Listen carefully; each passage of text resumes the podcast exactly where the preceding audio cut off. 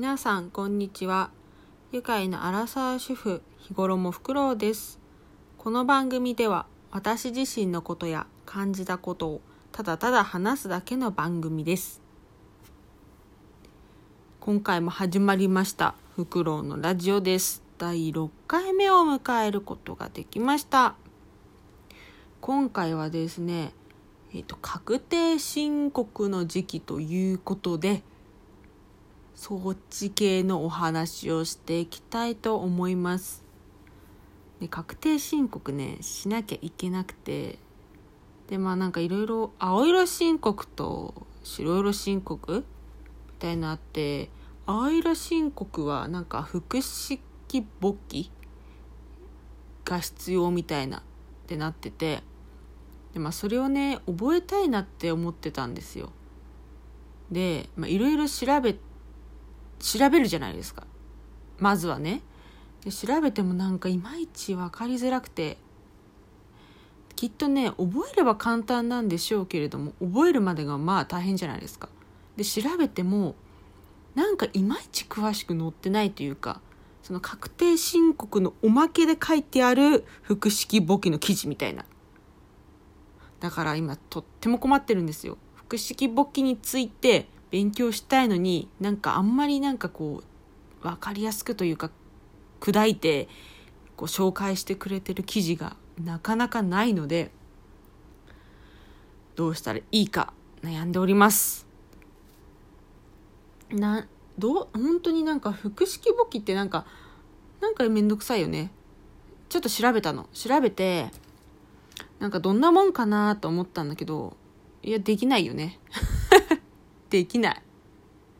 いや今だったらアプリとかね、あとパソコンとかのソフトにあるんだろうけど、でもまずはさ、こう仕組みとか覚えたいわけよ。私からすると。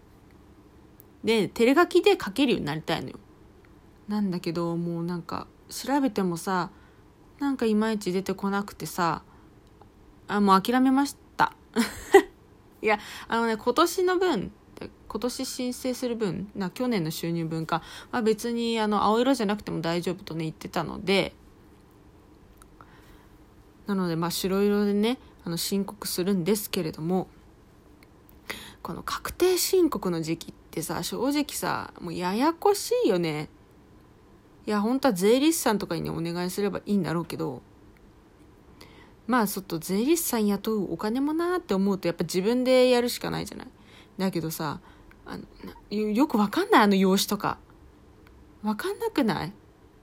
いやねちょっと見たことある人はねあれだと思うんだけど。例えば普通の会社員だったりとかパートの方だったりとかはあんまりお見かけすることはねないと思うんですけれども例えばダブルワークされてる方とか自営業の方とかね。あと多分ふるさと納税とかやってる人も書くようになるのかな？そういう人はね分かると思うんですけど何せね書く欄がね多いのよ。で、分かりにくいの。あれ、ちょっと、どうにかならんかな もっと分かりやすくしてくれないかなって、心の底から思っております。もうちょっと皆さんどう思いますか？確定申告について。まあもちろん確定申告はしなきゃいけないもんなんだよ。だけどちょっと簡単にしてほしいなとね、思ってるの。ねそんな感じです